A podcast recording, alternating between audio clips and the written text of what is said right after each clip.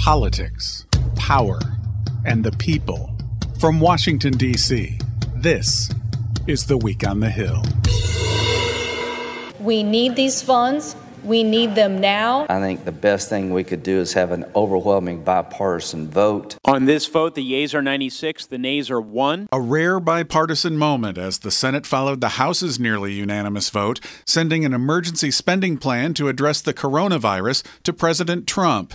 He signed the $8.3 billion plan into law on Friday. You asked me 2.5, and I got 8.3. And I'll take it. I'm WTOP's Mitchell Miller, and the president's signature came after intense budget negotiations that began with the White House's $2.5 billion request, which was more than tripled by Congress, as the coronavirus continues to spread. Among those speaking out for the measure was Senator Maria Cantwell, whose state of Washington has the deadliest outbreak of the virus. Let's get aggressive about sharing information about flu and tracking this virus. Let's get aggressive about trying to mitigate the impacts of this deadly disease. Kentucky Senator Rand Paul was the lone vote against the measure. There's no fiscal responsibility up here. The measure includes more than $3 billion for research and development of vaccines. And more than $2 billion will go to the Centers for Disease Control and Prevention. Still, some lawmakers remain concerned about how committed the Trump administration is to making sure healthcare treatment and a future vaccine is affordable. Maryland Senator Chris Van Hollen. The last thing we want is people not getting vaccines because they can't afford it. That doesn't do anybody any good at all. Lawmakers are pressing on other issues too, including the availability of kits to test for the virus. Health and Human Services Secretary Alex Azar has been meeting with members of Congress, and he says he understands the need to get clear and timely information. We want to keep getting these questions from them because it's helpful for us to know where the information gaps are, what people might need to understand better, and how we can give best guidance. Virginia Senator Mark Warner, a former tech entrepreneur, has some guidance for major employers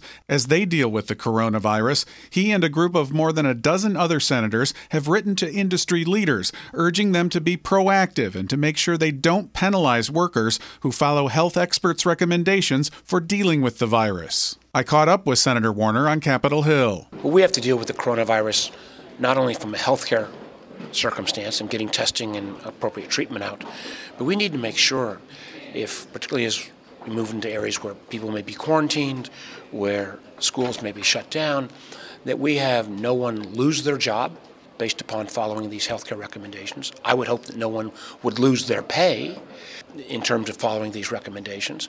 I think we need to have firms provide flexibility to their workers if they have to take care of a kid who's no longer attending a school. I'm also reaching out to the banking community, the credit card companies. You know, we need some forbearance. I was with a series of businesses last night in Northern Virginia, startups, 30 of them. If they see an economic shutdown for a month, many of those businesses will go out of business. So can we look at short-term lending to some of these institutions? This is really, I think, an incredible responsibility, and why I'm contacting the Business Roundtable, the Chamber of Commerce, National Association of Manufacturers, who've already taken some action, our state chambers and others. Business needs to lean into this. This is enough of a challenge as it is with the healthcare challenge. We don't need the economic burden as well coming on to families. And my feeling is most businesses will do the right thing, but when we think about that home health care worker, the worker that works at the nursing home who may be low income, may even be an immigrant worker, you know, how do we make sure those folks are protected? Because if they don't take appropriate protections, you know, it ends up making us all less safe. This is something you're being proactive on, but is it something that you had heard concerns about within the business community or labor groups? I've seen this as the economy starts to reel from these shutdowns.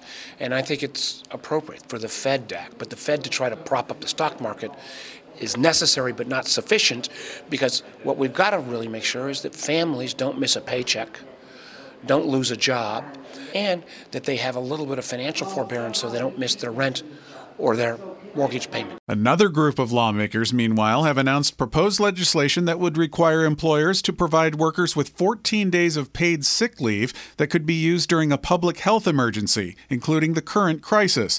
The legislation is co-sponsored by Senator Patty Murray of Washington State. As the country continues to deal with the virus, the presidential race pounds ahead with the Michigan primary on Tuesday. It will come after the most pivotal week of the Democratic presidential campaign and one of the most stunning turnarounds in political history. Former Vice President Joe Biden, who didn't even finish in the top three in Iowa or New Hampshire, won 10 states on Super Tuesday. For those who've been knocked down, counted out, left behind, this is your campaign!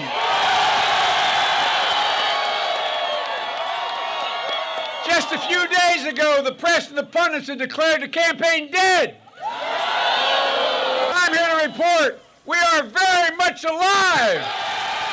Senator Bernie Sanders won 4 states, including delegate-rich California, and he's staying the course. When we began this race for the presidency, everybody said it couldn't be done.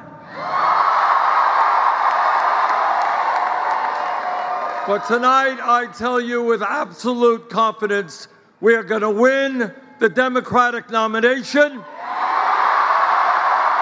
Michael Bloomberg, despite spending $500 million, is now out of the race after his disappointing showing on Super Tuesday. And Senator Elizabeth Warren is also out. So after starting with a very diverse field of more than 24 candidates, it's down to Biden and Sanders.